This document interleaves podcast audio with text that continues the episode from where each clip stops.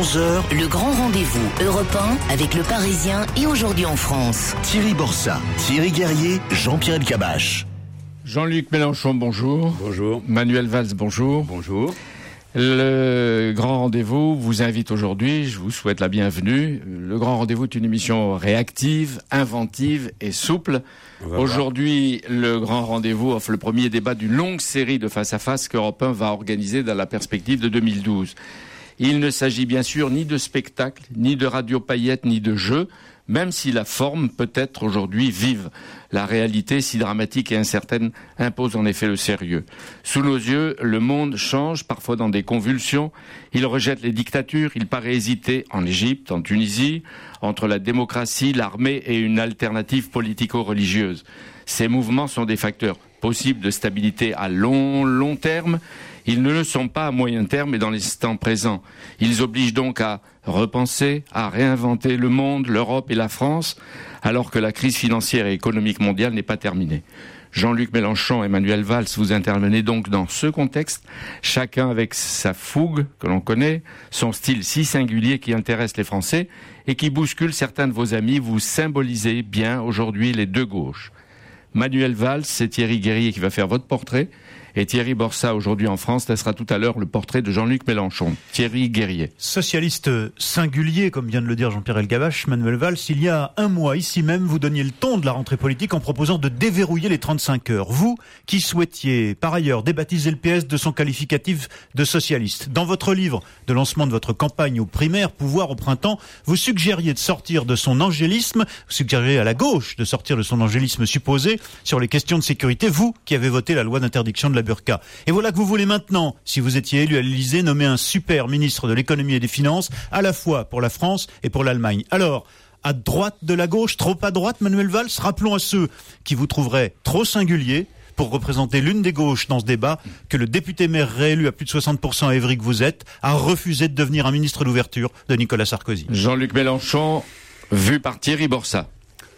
À la tête de votre parti de gauche, vous, le sénateur de l'Essonne et député européen, vous entendez bousculer le monde puis politique, député puis député européen, vous entendez bousculer le monde politique et vous proposez aux Français une révolution citoyenne. Alors avec un tel programme et une forte capacité à vous faire entendre, vous parvenez à ratisser large de quelques-uns de vos anciens amis du PS au Parti communiste et à l'ultra-gauche, mais aussi ailleurs sur l'échiquier politique, à travers tous ceux qui sont sensibles à votre discours qui rejoint parfois le thème du tous pourri. Vous avez d'ailleurs dit assumer, même si c'est peut-être un peu moins vrai aujourd'hui, l'étiquette de populiste que l'on vous colle parfois. Et en tout cas, avec une telle posture, vous êtes devenu la bête noire du PS qui voit dans votre candidature le risque d'une dispersion des voix de gauche au premier tour de la présidentielle et qui est déjà prêt à vous faire, à faire de vous le responsable d'un nouveau 21 avril 2002. Alors depuis plus d'un mois, c'est un mot français qui fait fureur, un mot français qui à lui seul est en train d'ébranler des murailles qui paraissaient imprenables. Dégage, dégage. Dans tous les slogans de toutes les manifestations, c'est ce qu'on entend. Ben Ali a quitté la Tunisie. Voici Moubarak et l'Égypte. Est-ce que vous le voyez quitter le pouvoir Manuel Valls, est-ce qu'il faut qu'il dégage? Moi, je veux retenir d'abord ce mouvement assez extraordinaire de, ces peuples qui n'en peuvent plus euh, de dictature, euh, de régimes euh, corrompus.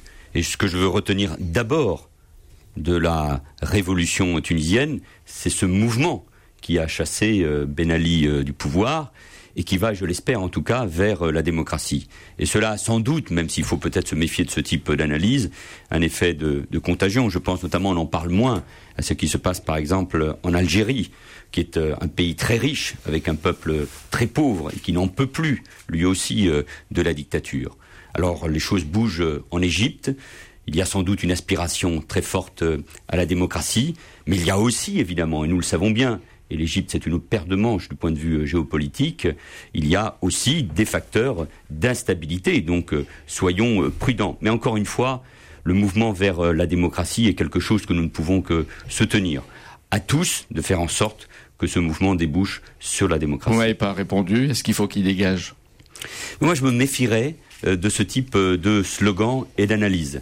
dégager Moubarak, qui de toute façon, à un moment ou l'autre, va être amené à partir, il prépare lui-même et depuis longtemps sa propre succession, n'a de sens que si cela débouche sur de la stabilité. Car l'Égypte instable est dans les mains, parce que là c'est un véritable danger des frères musulmans, c'est toute la région qui peut s'embraser. Donc soyons prudents, soyons prudents sur ce qui se passe en Égypte. Jean-Luc Mélenchon.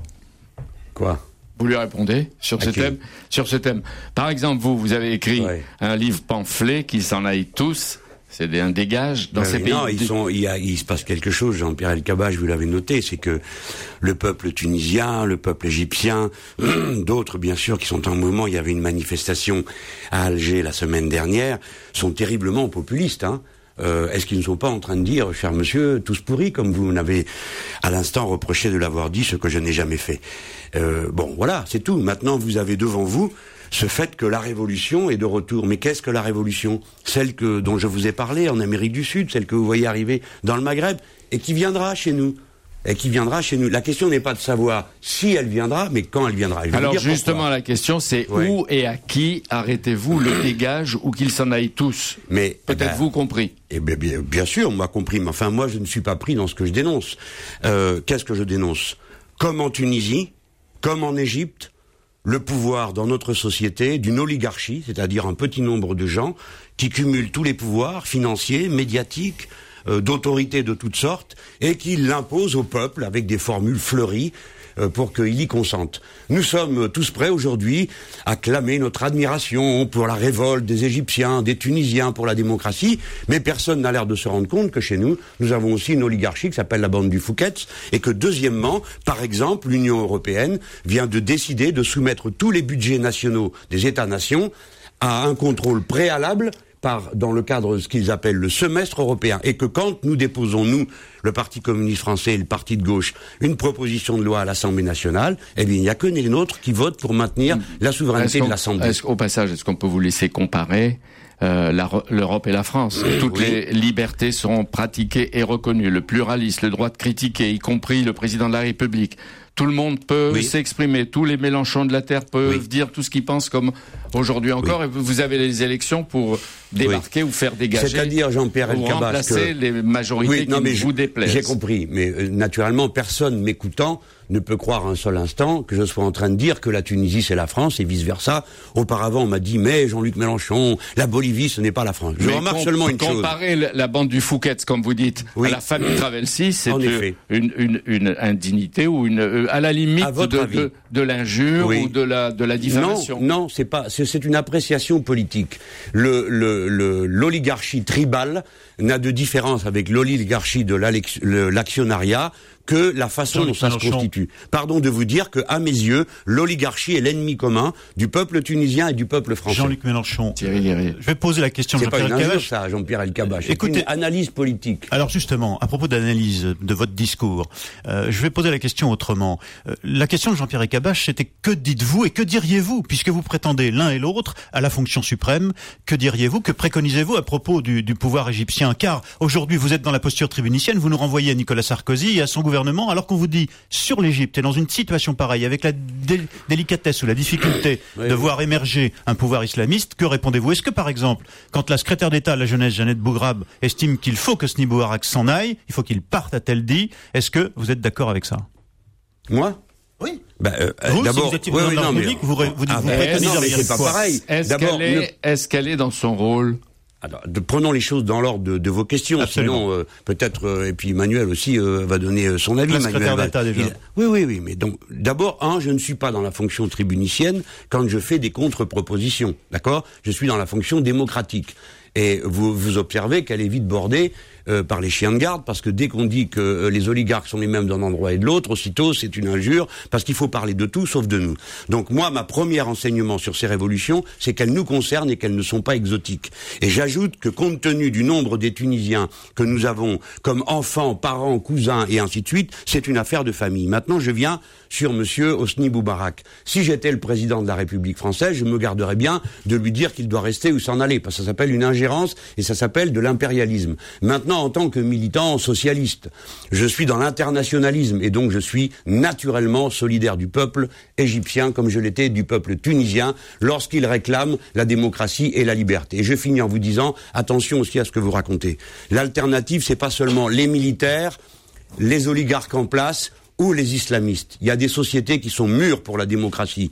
Elles sont éduquées, élevées et elles exigent de pouvoir être respectées dans leur dignité J'ai dit individuelle. la démocratie aussi, mais je ne suis pas dupe Ouais, ouais. des forces qui organisent et qui sont aussi derrière. Alors Manuel Non, Va- pas du tout. El Manuel Kabash, vous dites quelque chose qui est faux. Ce ne sont pas les islamistes qui sont derrière la révolution tunisienne ni C'est pas ce égyptienne. que j'ai dit. Il faut Ah bien ben, écouter. Manuel Valls. vous aussi, vous devriez vous cha- écouter. chacun d'entre nous, on va vite se mettre d'accord là-dessus, et évidemment pour la démocratie et pour le départ euh, de tous les euh, euh, dictateurs. Euh, Je pense d'ailleurs que les situations égyptiennes, algériennes, tunisiennes ont des points communs et en même temps sont différentes. Bien sûr. Je suis d'accord avec euh, Jean-Luc Mélenchon quand il, il dit, parce que ça a été un argument qui a été très souvent et trop souvent utilisé pour justifier la dictature et le soutien à la dictature, comme quoi il y avait un danger islamiste. Et c'est le pouvoir algérien et le pouvoir tunisien et l'Égyptien incontestablement, qui utilisent cet argument pour empêcher toute euh, euh, démocratie. En même temps, dans les manifestations tunisiennes, pour ne prendre que ce seul exemple, vu les liens qui sont les nôtres avec la Tunisie, la référence à la France, parfois pour regretter les positions de la diplomatie française, bien évidemment, mais les valeurs, celles de la République, celles de la laïcité, celles de l'égalité homme-femme, celles de la démocratie, les gens se tournent vers nous. Et donc c'est pour ça que la comparaison, c'est là où j'ai un désaccord avec Jean-Luc Mélenchon, même si je comprends sa critique sur l'oligarchie ou cette aristocratie qui capte le pouvoir financier dans notre pays, mais la comparaison a évidemment ses limites, puisque nous sommes dans une démocratie, que notre continent vit dans cette démocratie. En Égypte, il y a évidemment, et c'est la différence avec la Tunisie, un parti islamiste très puissant, une armée qui joue un autre rôle, et en même temps, il y a évidemment des forces démocratiques. Tout doit être fait par les prises de parole, par l'action diplomatique, pour précisément que ces forces démocratiques l'emportent. Et c'est bien là, je crois, le défi essentiel qui attend les Égyptiens, mais qui attend aussi la communauté internationale. Ne faisons pas, encore une fois, comme si l'Égypte n'avait pas une position particulière au Proche-Orient et notamment dans le rapport avec Israël. Ne faisons pas comme s'il s'agissait là de quelque chose de très lourd, même si je souhaite évidemment que les choses évoluent au mieux. Je voudrais quand même rappeler au moment où nous parlons qu'il y a eu des dizaines de morts. Il y a eu des dizaines de morts et que c'est sanglant. C'est pas uniquement une révolution euh, sympathique euh, euh, qui bouscule tout et sans oppression. Il y a eu des dizaines de morts et nous ne savons pas exactement tout ce qui se passe au Caire peut-être, mais euh, dans le pays. Manuel Valls, moi j'invite à ce qu'on réfléchisse, euh, pas seulement en termes de commentaires géopolitiques, quoique nous y soyons invités par la curiosité intellectuelle, par les, tous les, les gestes Par de solidarité. surtout. Oui, et puis parce qu'il faut entraîner, il faut entraîner son esprit à prendre parti et donc à se sentir impliqué par tous les événements. J'ai assez déploré que pendant des décennies, mes camarades ne se soient absolument pas intéressés à ce qui se passait en Amérique du Sud, seulement pour en retenir des images caricaturales et folkloriques. Mais là, dans le moment, notre devoir euh, intellectuel et de solidarité de socialistes, de gens de gauche, est de se dire en quoi sommes-nous nous aussi concernés? Nous ne sommes pas seulement des gens vers qui se tournent les peuples de Tunisie et d'Égypte, n'est-ce pas? Et nous sommes aussi des gens qui avons partie liée à ce système oligarchique mondial. Et donc, demandons-nous si nous ne pourrions pas balayer devant notre porte au moment où nous parlons aux Tunisiens, oui ou non, avons-nous des oligarques à balayer? La banque du Fouquet, ce qui n'est peut-être pas la famille régnante de Tunisie ou d'Égypte, a une activité bien plus dangereuse que la tribu qui dirige ici ou là euh, un État comprador, puisque eux, ils rayonnent sur le monde entier. Deuxièmement, est-ce que nous n'avons pas, nous, à libérer la souveraineté populaire des carcans qui ont installé la tyrannie du traité de Lisbonne et des organismes européens qui prétendent décider à la place des peuples ce qu'ils doivent faire? Manuel Valls, est-ce que Georges Papandréou n'a pas fait une erreur, président de l'international socialiste, terrible en acceptant le diktat qui s'est abattu sur la politique économique et financière de son pays, sans même consulter son peuple, alors que les Islandais, eux, ont voté et ont décidé qu'ils ne remboursaient pas les banques. La, réponse Qu'est-ce qui s'opposait à ce que les socialistes grecs agissent comme les gens d'Islande? Non, moi je pense que Georges Papandréou a fait euh, le bon choix et qu'il n'avait pas d'autre choix que celui qui a été le sien comme Premier ministre élu Réellement, après que le pays. Il n'y a pas d'autre choix qu'un seul choix dans la vie? Non, je pense qu'il peut y avoir beaucoup de choix, Jean-Luc, et d'ailleurs tu l'as démontré, et Ah moi oui. aussi, on peut être capable de faire des choix différents. Mais là, en l'occurrence, au vu de la situation économique grecque, de l'état des finances, il a assumé avec beaucoup de courage cette euh, situation. Et malheureusement, le choix, c'est pas entre d'un côté gérer et de l'autre côté euh, la révolte. C'est un moment quand on est aux responsabilités, et toi-même tu as été aux responsabilités, c'est faire un certain nombre de choix. Et je ne peux pas, et c'est là où, d'un point de vue politique, intellectuel, je ne peux pas te suivre. Parce que l'élément de comparaison, encore une fois, la force de notre pays, c'est que toi et moi, nous sommes en capacité de critiquer ce qui se passe dans ce pays, de dire que ce qui euh, a été accompli le soir même de l'élection du président de la République en termes de symbole et au fond même de révélation de ce qu'était le pouvoir du président de la République était tout à fait insupportable. Un candidat qui prévoyait d'aller dans un monastère pour réfléchir à l'exercice du pouvoir et qui fête avec euh, les plus riches de ce pays euh, son élection. Évidemment, et les Français d'ailleurs l'ont compris et lui font sentir en manifestant dans la rue, en le sanctionnant à l'occasion des élections intermédiaires, en disant tout simplement qu'ils ne veulent pas, même si l'élection présidentielle de 2012 n'est pas jouée, qu'ils ne veulent pas à un niveau qu'on n'avait jamais eu qu'on n'avait jamais vu qu'il se représente. Mais quand nous, la comparaison avec ce qui se passe dans euh, des pays qui ont peu connu la démocratie ou ne l'ont pas connue, marqués par euh, la dictature, la captation euh, euh, de toutes les richesses, cette comparaison, je ne peux pas euh, la suivre. Je prendrai un seul exemple. Ce qui s'est passé en Iran en 1980. Aucun de nous ne pouvait soutenir la dictature du Shah et euh, sa police secrète qui La euh, torturait La la Savak. Mais il y a eu parfois de la naïveté euh, de la Ben, part de moi, ceux à l'époque, hein, parce de que la moi, part- dès qu'il y a une soutane, quelle que soit sa couleur, de- j'ai toujours dit de- que j'étais contre les de la part de ceux et de Alors celles. moi, j'ai jamais soutenu l'ayatollah. Hein. et moi Peut-être pas, mais je ne veux pas t'en accuser. Oh, j'avais Valls, 17 hein. ans, donc j'en sais euh, rien. Donc t'étais t'étais pas en capacité déjà, de prendre déjà positions. Mais en tout cas, l'idée que à chaque fois qu'il y a une révolte, ce sont ces révoltés-là. Je ne parle pas du peuple, de leur porte de, de leur porte-voix. Oui. Ce sont eux qui ont raison. Voilà. C'est tout simplement Oui, oui. attention d'un point de vue géopolitique. C'est plus compliqué que cela. Et attention donc à la comparaison avec ce qui se Alors passe dans notre pays. les, prenons les trois points sur lesquels nous sommes en désaccord, sinon euh, le débat n'a pas d'intérêt. Premier élément, euh, le- la Grèce. Manuel Valls me dit, euh, il n'y a pas un tableau simple où il y a d'un côté les révoltés, ceux qui se soumettent. Mais Manuel Valls, il y a aussi, il n'y a pas non plus que la consternation puis la résignation. Le gouvernement grec aurait dû s'appuyer socialiste qu'il était sur les autres chefs de gouvernement socialistes, c'est-à-dire portugais et espagnols, pour aller dire qui est en train de nous égorger Cinq banques, trois françaises, deux allemandes. Ça ne tombait pas du ciel. Gouverner, c'est porter la parole de son peuple. Et il aurait dû dire, c'est à l'Europe de ne pas accepter qu'ayant été pillé par un système bancaire, nous le soyons une deuxième fois au moment où Oui, on, mais les on Portugais, les Portugais et les Espagnols étaient en difficulté eux-mêmes, tout en étant des gouvernements socialistes. Deuxième question. Ben, Ça, c'est une deuxième question que celle des Portugais et des Espagnols. Moi, je parle de si j'avais été le Premier ministre grec, qu'est-ce que j'aurais fait à ce moment-là? Eh bien, j'aurais consulté le peuple grec pour savoir si on payait l'ardoise ou pas. Et deuxièmement, je serais allé voir la, la- la Banque Centrale Européenne, parce que la Grèce est partie prenante de l'Union Européenne, et j'aurais dit, maintenant, c'est vous qui allez nous prêter à 0% au lieu de prêter aux banques qui Vous elles, seriez pas allé au FMI, 18%. hein, pas à Washington. Tout plutôt que le FMI. Et d'ailleurs, la meilleure des choses, la meilleure des preuves, c'est que les Portugais préfèrent avoir affaire aux Chinois plutôt qu'au FMI. On pourrait peut-être se poser des questions sur Deuxième remarque euh, à Manuel Valls, parce qu'on va marquer La une deuxième, pause de publicité. ouais, la, la deuxième première. remarque, elle, elle, euh, elle concerne ce qu'il dit à propos de la comparaison à faire. Je, j'adjure que l'on entende bien que je ne suis pas en train de dire que c'est la même chose, mais je dis que ce qu'un vrai internationaliste doit tirer comme enseignement d'une révolution, c'est la part pour laquelle il est lui-même concerné.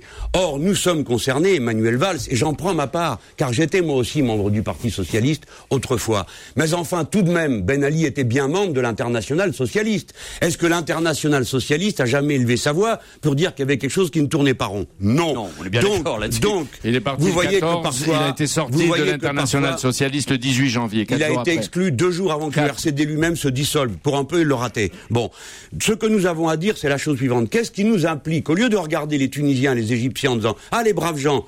Manuel Valls a rappelé qu'il y a eu des morts, donc ça n'a pas été une, c'est pas un jeu vidéo qui se passe. C'est de dire en quoi nous, nous pouvons être à la hauteur des Tunisiens, à la hauteur des Égyptiens. Donc à nous de nous débarrasser de notre oligarchie. Retirons-lui le pouvoir. Manuel Valls, c'est là que nous divergeons. Mais pour ça, il y a les élections. Ces gens. Il y a les Mais avec élections. Voilà. un point d'accord. Il y a les élections. Avec un point d'accord, je l'espère. Oui. C'est la question de la démocratie. Bien sûr. La question de la démocratie en Amérique latine, en Afrique, en Côte d'Ivoire, au Maghreb, en Égypte, est l'élément essentiel. Ben, l'élément essentiel. c'est bien pourquoi il la faut révolution que constitution, j'appelle s'appelle il faut citoyenne. une république, il faut des citoyens, il faut des élections libres et transparentes. Ça ne Et règle pas tous les problèmes. Le troisième point. pas le problème de le troisième point, Mais et on marque la évidemment, c'est essentiel.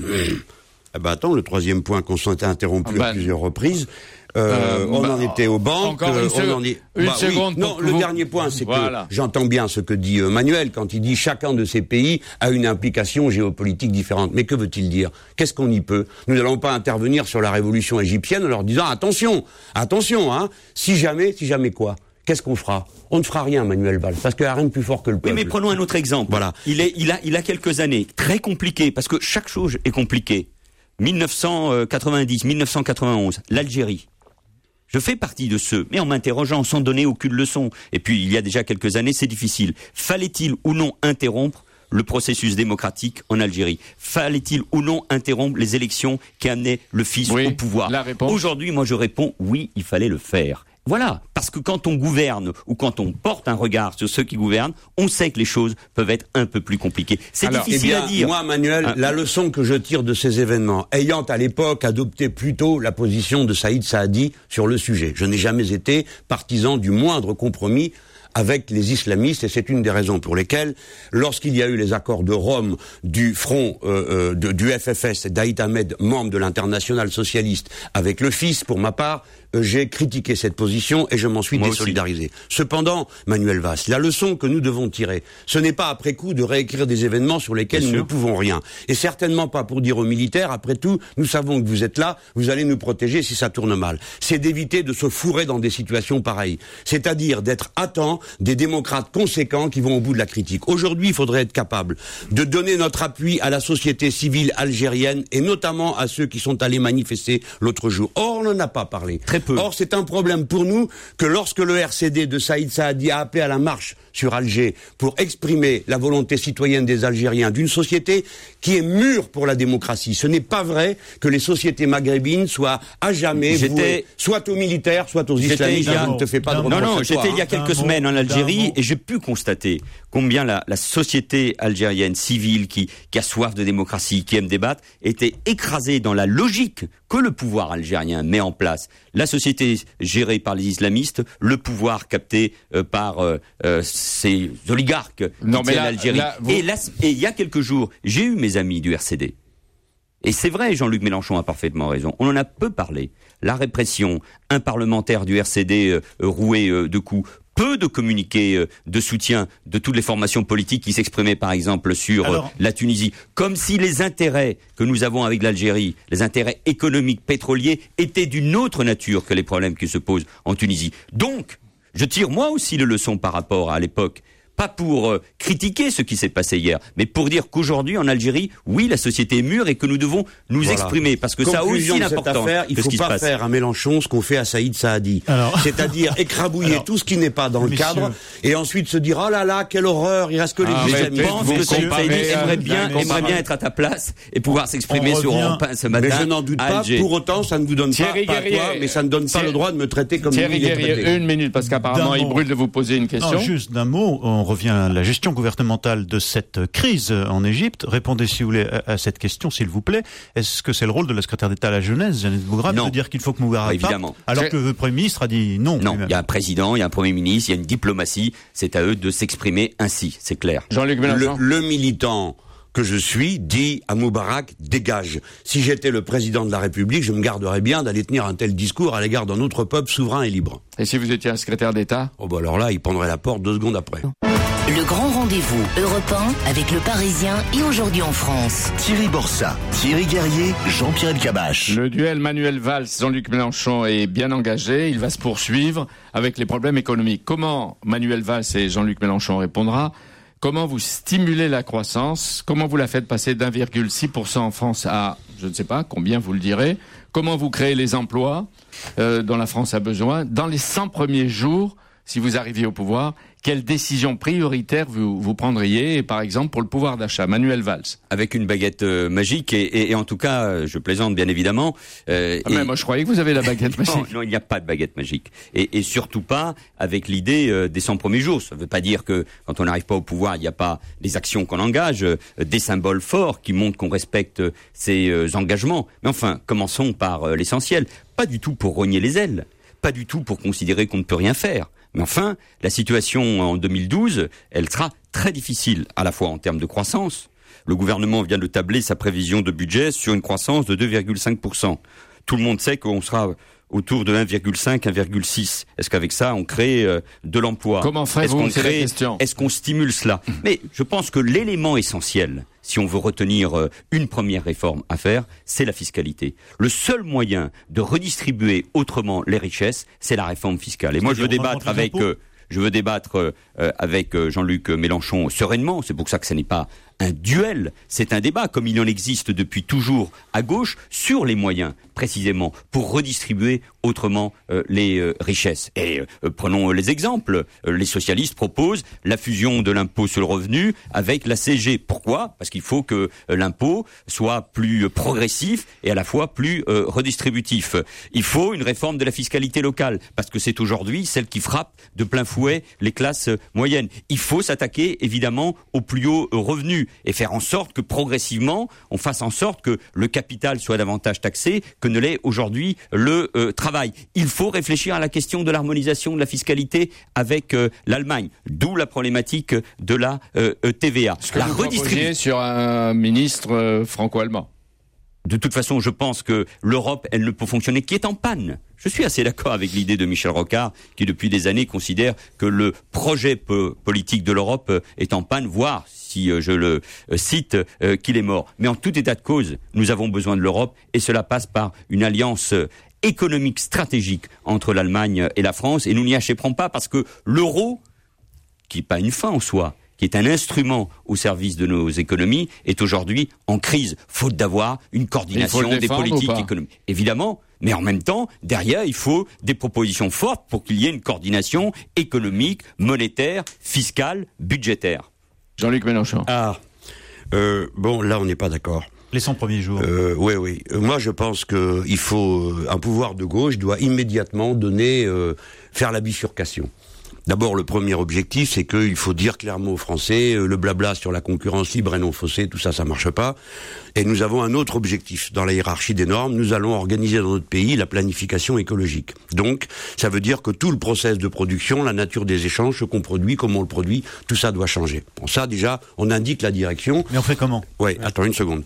Euh, déjà, il y a un comité de, du plan qui existe, on le recrée. Deuxièmement, on met en place euh, à échelon local ces éléments de, de, de planification pour relocaliser l'industrie, l'agriculture. On, on, lance cette dynamique. Mêlez-vous de vos affaires, Français, impliquez-vous nous allons tourner. Et après, il y a des mesures qui doivent être prises sur le partage de la richesse immédiatement. En gros, évaluons. Il y a 10 points qui sont passés des poches du travail à celles du capital au cours des 25 dernières années. Ça représente 195 milliards. Nous avons de la marge. La première chose à faire, ce sont des mesures qui donne un sens politique à un gouvernement de gauche. Nous allons instaurer le salaire maximum. Pas une entreprise où le plus haut salaire sera 20 fois supérieur au plus bas salaire. Le cercle vertueux du partage doit être enclenché entreprise par entreprise. Dès lors, les patrons... Décidés par qui? Par l'État? Par la loi. Par Bien sûr. Oui, oui ah bah, j'ai annoncé la couleur. J'ai dit l'État revient et ce qui n'a pas été donné de bon gré sera donné de vive force sinon, de, du sinon, fait de la oui, loi. Vive bah, force, c'est-à-dire sinon bah, la ça prison. veut dire que vous, si vous appliquez pas la loi, vous êtes puni. Aujourd'hui, Monsieur El Kabash, vous devez le savoir, vous êtes puni si jamais euh, vous, vous appliquez pas la loi. Hein. Faut pas croire, il y a des gens qui vivent dans un sentiment d'impunité. Mais, mais ils ont euh, tort. avec vous, ça Bon. s'élargirait. Eh bien, ça s'élargirait au domaine économique. Vous avez raison de le souligner, Jean-Pierre Elkabach. En effet, il y aura plus d'inspecteurs du travail et ceux qui, euh, les, les PV des inspecteurs du travail iront pas à 90% à la poubelle comme c'est le cas aujourd'hui. Ils seront suivis. Je viens, euh, donc je continue sur les mesures. Premièrement, le salaire maximum. Monsieur Deuxième- Mélenchon, attendez, je réponds à Manuel Valls si vous voulez bien. Je ne suis pas d'accord avec le fait que pour rendre l'impôt sur le revenu plus progressif, il faille le coupler avec la CSG. Je suis pour que les recettes de la sécurité sociale soient puissent être discernées pour être maîtrisées. Car si aujourd'hui elles sont décidées par la loi tous les mois de novembre, il n'empêche que euh, fondamentalement il s'agit d'une négociation paritaire entre patrons et syndicats. euh, entre patrons et syndicats. Donc je ne suis pas d'accord pour qu'il soit fusionné, mais je suis pour que l'impôt soit en effet progressif et crée une nouvelle tranche à 100% au-delà de 360 000 euros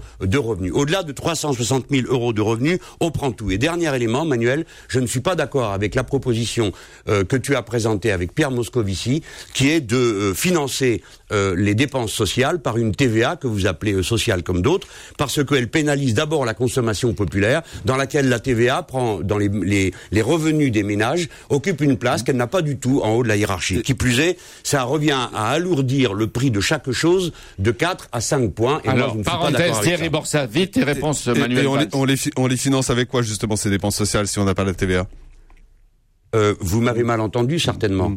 Euh, J'ai parlé d'une ponction supplémentaire sur le capital, mais euh, parlez-moi d'une dépense, euh, la- celle que vous voulez. Dites-moi une dépense, dites-moi un chiffre. Euh, par exemple, vous comment vous faites, comment vous, faites pour combler les déficits? Car ni l'un ni l'autre, vous n'avez abordé cette question alors, déficit. alors oui, bah, c'est très facile. Ça. Alors ça, c'est vraiment le plus facile.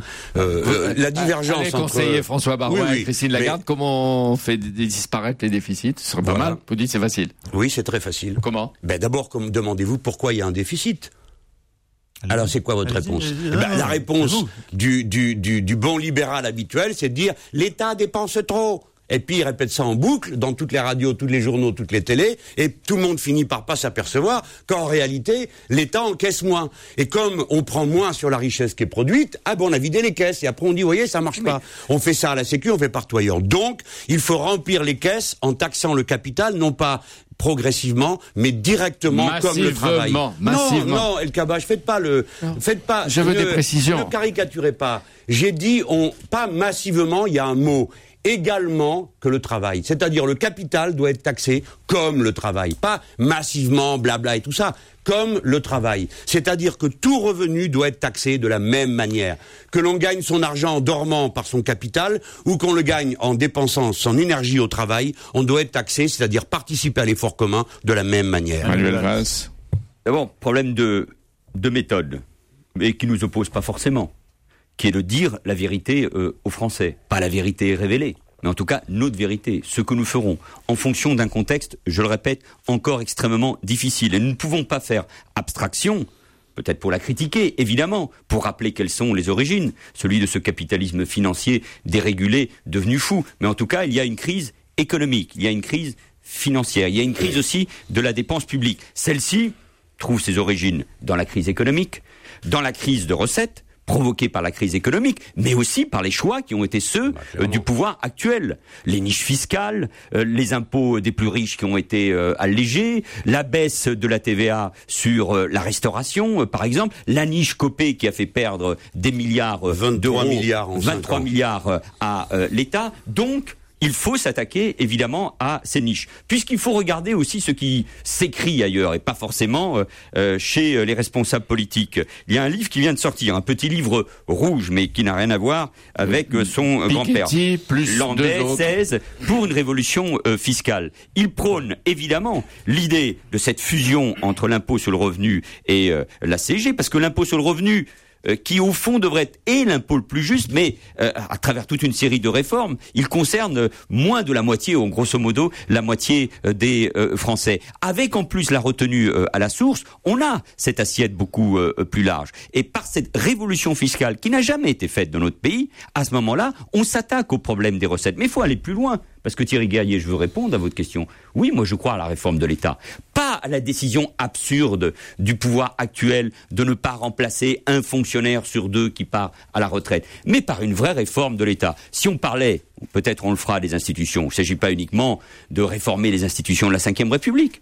Mais il s'agit aussi de faire cette république décentralisée qui donne davantage de pouvoir aux collectivités territoriales, avec des compétences claires et avec une réforme de la fiscalité locale adaptée. Ça n'intéresse pas toujours les journalistes. Vous savez pourquoi? Parce que la plupart d'entre eux habitent Paris. Or, il y a quelque chose, une inégalité qui est il y a une inégalité qui est insupportable. Vrai, c'est moi qu'on traite de populiste. Hein. À Massy, que Jean-Luc Mélenchon connaît bien, ou à Évry, l'impôt, parce que les valeurs locatives n'ont jamais été changées, l'impôt touche de plein fouet les classes moyennes, contrairement à ce qui se passe à Paris. S'il y a des réformes concrètes, pas des discours, pas des proclamations, mais des orientations contre ce qui est la marque, évidemment, de la gauche. La justice sociale, la lutte contre les inégalités, c'est bien ces propositions-là. Voilà, un, mot, on va marquer ah, une pause. On aura remarqué que je n'ai pas fait des incantations, mais des choses très précises. Le salaire maximum, Manuel Valls, vous êtes d'accord ou pas?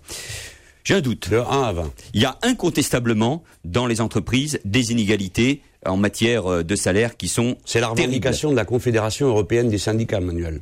Et donc je pense qu'il faut aller vers une réduction effectivement de l'échelle des salaires. Est-ce qu'on le fait par la loi? Est-ce qu'on le fait avec les chiffres que vient d'évoquer Jean-Luc Mélenchon? Je pense que ça ne marchera pas comme cela. Voilà ce qui vous distingue. Voilà, je peux être d'accord sur la manière dont on y parvient, je pense que ça mérite voilà, on marque une pause. Simplement, est-ce que vous iriez à Davos, vous, aussi souvent que les chefs d'État et de gouvernement, Manuel Valls?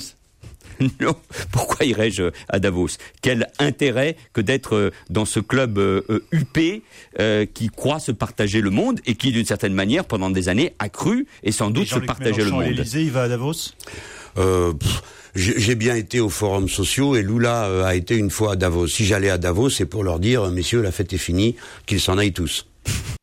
Le grand rendez-vous européen avec le Parisien et aujourd'hui en France. Thierry Borsa, Thierry Guerrier, Jean-Pierre Elkabach. Et surtout le débat, Jean-Luc Mélenchon, Manuel Valls, vous êtes des figures symboliques des deux gauches ou de deux gauches?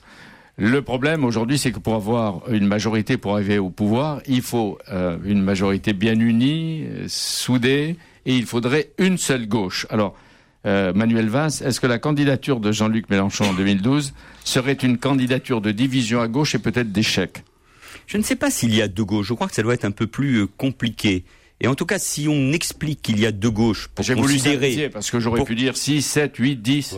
C'est sans hein doute parfois son problème, mais euh, ça a toujours été comme ça, y compris depuis les débats, mais on va pas faire de l'histoire ici, entre euh, Jaurès et, et Gued. Mais... Ou Mitterrand et Rocard. Ou Mitterrand et Rocard. Et d'ailleurs, c'est Rocard lui-même qui avait théorisé, en 1977, euh, le fait qu'il y avait deux gauches, une gauche décentralisatrice et une gauche Manuel Valls, la question, est-ce que sa candidature de, de Jean-Luc Mélenchon, c'est une candidature de division non, il y a peut-être d'échec. C'est ce que je veux dire. Il y a toujours eu de la diversité à gauche. Mais la question qu'il faut poser à Jean-Luc Mélenchon, c'est quoi?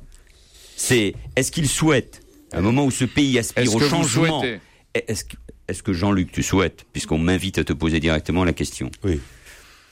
la victoire de la gauche au deuxième tour de l'élection présidentielle, ou la victoire de Nicolas Sarkozy pour reconstruire euh, la gauche sur les décombres du Parti socialiste? Elle est là sans doute la question. Et dans les critiques que tu adresses, au Parti socialiste, et notamment à Dominique Strauss-Kahn, dont je souhaite qu'il soit candidat à la candidature, dont je souhaite qu'il prenne des responsabilités, et ses responsabilités, parce que je pense que nous avons besoin et de sa vision et de son expérience, même s'il n'y a pas d'homme providentiel. Mais je pense qu'il est sans doute demain le mieux placé pour l'emporter face à Nicolas Sarkozy. Euh, et donc, il n'y sera plus il y a les primaires, il y aura le débat. je peux souhaiter, je veux, je peux souhaiter la présence de Dominique Strauss-Kahn, puisqu'il est de toute façon dans le débat. Face à la candidature de Dominique Strauss-Kahn, face à la mienne, dont les points communs avec lui sont euh, euh, évidents, face à celle d'un François Hollande, qui défend aussi, me semble-t-il, sur le plan fiscal, beaucoup de points communs.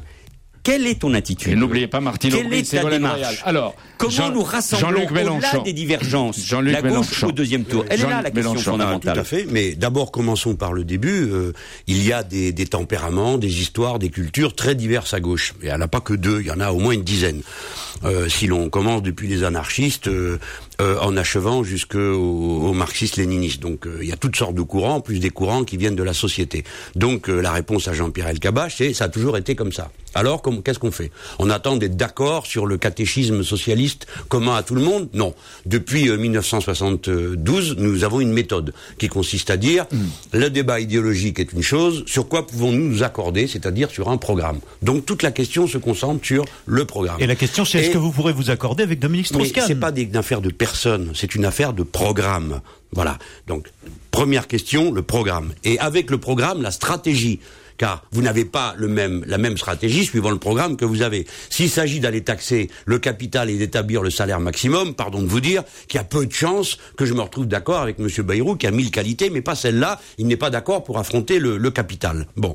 Donc, s'accorder sur le programme, comment ça peut se faire? À la condition que ce programme soit en état, non pas de nous rassembler, nous, les hommes politiques, les femmes politiques, c'est pas ça le sujet. C'est de rassembler le très grand nombre des Français qui trouverait son compte dans ce programme. Si on se pointe devant le très grand nombre des Français en leur disant catastrophe, il n'y a plus d'argent dans les caisses publiques, comme on ne peut pas s'attaquer au capital parce qu'il va s'en aller, personne ne dit ça. Vous voulez pas lui répondre. Si, c'est ce que dit et fait le FMI. Donc, déjà, on commence pas la discussion en disant ce que n'a pas fait Manuel Valls assez habilement, que Mélenchon dégage parce que ça va être la division, ce qu'on me répète partout. Je ne suis pas d'accord avec ce que fait Dominique Strauss-Kahn et je dis clairement que s'il est le candidat des socialistes, dans l'hypothèse où c'est lui qui est en tête de la gauche, nous aurons le plus grand mal à rassembler au deuxième tour, quoi qu'on dise, car il y a une opinion qui majoritairement ne votera jamais pour le directeur que pas du chantage sur le Parti socialiste si vous nommez et vous élisez Dominique Strauss-Kahn sur lequel vous faites une fixation, mais vous pas allez à la défaite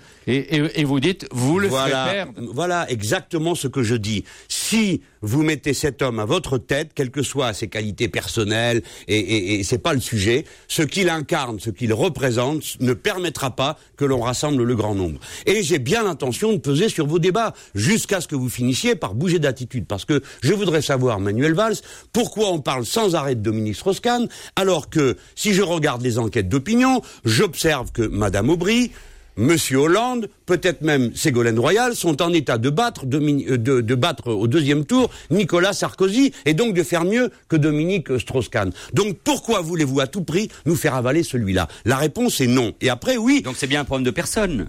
C'est un problème de ce qu'incarne chaque personne. Mais non, nous sommes tous, nous incarnons quelque chose. Lui, il incarne la politique du FMI. Il sera impossible, Manuel Valls, Mais de dire... C'est là où on a un désaccord, Jean-Luc. Parce que nous avons besoin, au niveau international, et je n'oublie pas quel a été le rôle du FMI euh, au cours de ces dernières décennies. Mais je, là, pense là, que les choses, je pense que les choses changent avec Dominique Strauss-Kahn. Et précisément, je pense qu'on a besoin d'organisations internationales comme le FMI, non, comme l'OMC. Si, je le crois. Non. Parce que nous avons Manuel, besoin de ces éléments C'est pour tout la à fait régulation. nouveau. Le mouvement socialiste n'a jamais dit une chose comme ça. Nous étions partisans de l'ONU. Quand il y a un problème financier, c'est la CNUSED.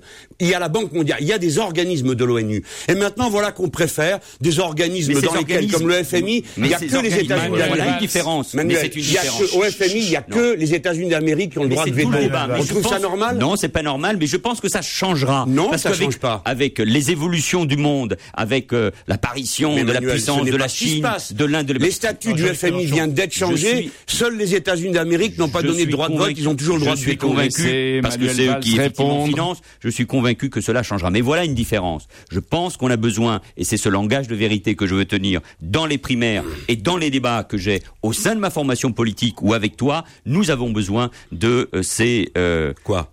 Grandes organisations internationales. Oui, mais pas celle-là. Deuxièmement, L'ONU, c'est trop facile de choisir quelqu'un, de choisir quelqu'un, un candidat dans la tête des gens qui ne s'est pas déclaré, ça n'a échappé à personne. déjà énorme, pour hein. fustiger euh, les euh, socialistes. Parce que de toute façon, sur la réforme fiscale telle que je l'évoquais, sur la priorité à l'éducation, sur la lutte contre les inégalités, sur tous ces éléments-là, nous, allons forcément, les uns et les autres, nous retrouver autour d'un projet pour euh, euh, le quinquennat, pour la législature, que nous allons discuter avec l'ensemble des formations de gauche, et j'imagine aussi avec euh, le parti de gauche, et en tout cas avec euh, le parti communiste. Avec le front de Mais gauche, tu veux dire. l'idée, l'idée de fustiger, l'idée de, au fond, signaler quelqu'un qui ne pourrait pas être le candidat de la gauche. Moi, ça me rappelle, quand j'ai adhéré au Parti socialiste, ce que disait à l'époque le Parti communiste sur François Mitterrand. Quand Fitterman, à l'époque, en 1980, disait... Mais il est membre de ton disait, parti, disait, maintenant. il était avec toi de toute façon, il n'y a Oui. pas longtemps. Il disait, Mitterrand, c'est pire que euh, Valérie euh, Giscard d'Estaing, en disant, euh, Strauss-Kahn, c'est la même chose, voire c'est pire que Sarkozy, c'est la fameur des Mais peuples, non. tu fais la démonstration, et c'est ce que je te reproche. Au Oui. fond, tu te sers de Dominique Strauss-Kahn pour attaquer le Parti socialiste. Tu dis que tu veux peser sur nos euh, débats. C'était déjà à l'époque ce que voulait faire Mm. le Parti communiste euh, quand tu étais au Parti socialiste dans euh, nos Oui. débats. Ça ne marche pas comme ça. Et donc la question, par rapport à l'attente du peuple, par rapport à l'attente des Français, c'est comment il peut y avoir des convergences utiles, comment les rassemblements peuvent se faire et comment demain nous pouvons l'emporter ensemble. D'accord. Parce que j'ai une conviction, le Parti socialiste seul ne peut pas gagner Voilà. et seul il ne peut pas par- gouverner. Donc, partez de ce point de départ. Et la question n'est pas que l'on s'accorde entre hommes et femmes politiques. La question est que l'on mette en mouvement le peuple français. Je ne suis pas en train de stigmatiser une personne, je stigmatise une orientation, que d'ailleurs Manuel Valls porte aussi, qui est celle de ce courant de la troisième voie blairiste, où vous êtes tous persuadés que c'est en accompagnant le carrosse du capitalisme que les choses vont aller mieux, et moi je propose de rompre avec. Donc Dominique Strauss-Kahn incarne à cet instant l'homme qui a appliqué aujourd'hui dans cinq pays européens des politiques qui sont pires que celles que met en place Nicolas Sarkozy. Jean-Luc Mélenchon, alors qui Par si, conséquent- si par exemple, c'est Non, pas, moi, pas voilà la réponse. Oui, mais en dehors de ça, parce non, que mais même en dehors dans de vos, ça, c'est pas ça, c'est moi. Tu dans vos rêves, le Parti socialiste pour choisir le candidat des socialistes. Exactement. Il est bien là le problème. Mais bien Bon, sûr, donc, voilà la bonne réponse. Voilà. Il y a une confrontation et dans cette confrontation, je donne mon avis et je développe un programme. Je ne discuterai pas avec vous de celui que vous avez choisi. Vous choisirez bien qui vous voulez. Mais vous avez une je vous préférence. dis seulement, non, non, j'ai Vous une préférence, c'est moi. La préférence que j'ai, c'est moi. Je me sens capable de mener la gauche à la victoire parce que je sais que j'ai un programme qui est en capacité de rassembler une majorité de Mais Français. quand vous avez fini de voilà. rêver, Mais quand vous amènerez Dominique Strauss-Kahn sur un plateau de radio et Mélenchon à côté, et que l'un dira maintenant faut serrer la vis comme je l'ai fait dans cinq pays, et que moi je dirais maintenant à faire le salaire maximum, on verra bien ce que les gens de gauche Alors, diront. alors, alors, Ah, bah y ouais. compris la situation de la Grèce. Oui. que Tu évoquais tout à l'heure. Tu ne peux pas la comparer. Roumanie, la Bulgarie. d'un point de vue. Tu ne peux pas com- comparer la Roumanie et la Bulgarie, Mm, mm. l'état euh, de leur dette euh, publique, l'évaporation Euh, euh, fiscale, Valls. la corruption. euh, qui existe. Tu peux pas la comparer Mais alors à ce pourquoi qui il se a passe. dit qu'il n'y avait pas de tabou sur la retraite à 60 ans? La seule fois où on l'a entendu parler, ça a été pour dire ça. Mais Au moment où il y avait une un lutte où tout le monde se battait. Pourquoi ah bon, y il y a pas un Ah ben, tabou? parce qu'il y a Mais un là tabou. où il y a aussi un Mais désaccord oui, entre il y a un tabou. Toi la moi, classe ouvrière, les syndicats ont obtenu la retraite à 60 ans en 1980 à taux plein. On veut la retraite à 60 Mais ans tu sais bien, c'est pas la position du Parti Eh ben, socialiste. peut-être bien, mais vous allez en changer. Ou Mais alors, il faudra voter pour moi parce que moi, je vous obligerai pour avoir. Non, parce que la question si vous êtes en tête, si vous êtes en tête, ce que je ne souhaite pas parce que je préfère que ce soit moi Mais- qui en mais- tête. mais vous ne vous en mais- sortirez pas si vous ne cédez pas la retraite à Jean-Luc 60 ans à taux plein. Voilà, vous n'aurez pas nos voix. Si, ça marchera et comme si ça. vous n'êtes pas en tête, ce qui est votre préférence et votre rêve, Oui, ben, on c'est peut qui quand même imaginer. Martine Aubry, François Hollande, Ségolène Royal Mais il a dit, Val, c'est pas mon sujet. Moi, je suis plus membre du Parti Socialiste. Je choisis qui ils veulent. Je dis seulement que s'ils choisissent celui-là, ils nous mettent dans une situation inextricable. Et après, ils viendront dire, tu nous as fait perdre. Non, mais on rigole. C'est quand même eux qui nous auront fait perdre en, en mettant en scène un homme qui est ressenti par les travailleurs comme quelqu'un qui n'est pas de leur camp. C'est Euh, tout. Voilà euh, ce que je voilà. dis. Oui, mais dans les propos, Il a voté Jean-Luc, pas au fond, Jean-Luc, c'est c'est la Oui. question qui t'est posée, qui est posée aussi à tes camarades communistes, qui est posée éventuellement à d'autres si tu t'allies avec eux, je pense au NPA, puisque tu Bien vas être également leur candidat. C'est comment on gouverne, comment on change. Est-ce qu'on le fait uniquement en posant des conditions, en insultant parfois les dirigeants socialistes, Enfin, ou est-ce qu'on le fait pas. en travaillant donc, t'as dit toi-même que j'étais en danger pour la démocratie. C'était un compliment, ça? Non, c'est pas un compliment. Oui, je bah, pense que de dans rappeler. certaines attaques de la presse, Oui, évidemment, et sur la manière dont, par ça, exemple, tu Dominique l'extrême droite, un jamais fait. compliment Voilà. Oui, mais c'est ce qu'a fait Non, Huchon. je l'ai jamais Je t'ai pas fait. entendu dire que t'étais pas Et- d'accord. parce qu'on m'a pas interrogé là-dessus. Oui, l'ai j'aurais fait. pu le faire, parce pas que un moi, Le débat- Il n'y a pas un lien. Ce Il y a pas un premier lien. Il y a débat. pas un lien entre toi et le Ce peuple. premier Attention débat- à l'état de la démocratie, à la manière dont on parle Ce français. premier débat organisé Entendons-nous bien. dans la, La, solution n'est pas de Mélenchon. lutter contre la pluralité des candidatures à gauche. La solution est de vider le bocal du Front National. Et pour le faire, il faut que les travailleurs, le très grand nombre qui se détourne de tout, trouvent son compte dans une politique qui soit Et donc la solution, c'est le C'est rassemblement et la à gauche au deuxième le partage. Et je vous demande de lire ce que j'écris, car tout est calculé, proposé avec beaucoup de soin, de précision, et on ne me répond jamais. Merci je vous ai dit le salaire maximum, que les travailleurs m'entendent. Vous deux. Je suis de leur côté. Allez, merci à vous deux. Vous avez participé de manière vive, comme on l'imaginait. Ah bah, c'est ce que vous vouliez, non à- Bien sûr, euh, c'est au premier débat organisé par, par Europe 1. Euh, une, une remarque à, à- à Jean-Luc Mélenchon. La presse vous compare euh, de plus en plus souvent comme orateur à Georges Marchais. Est-ce que la comparaison est flatteuse?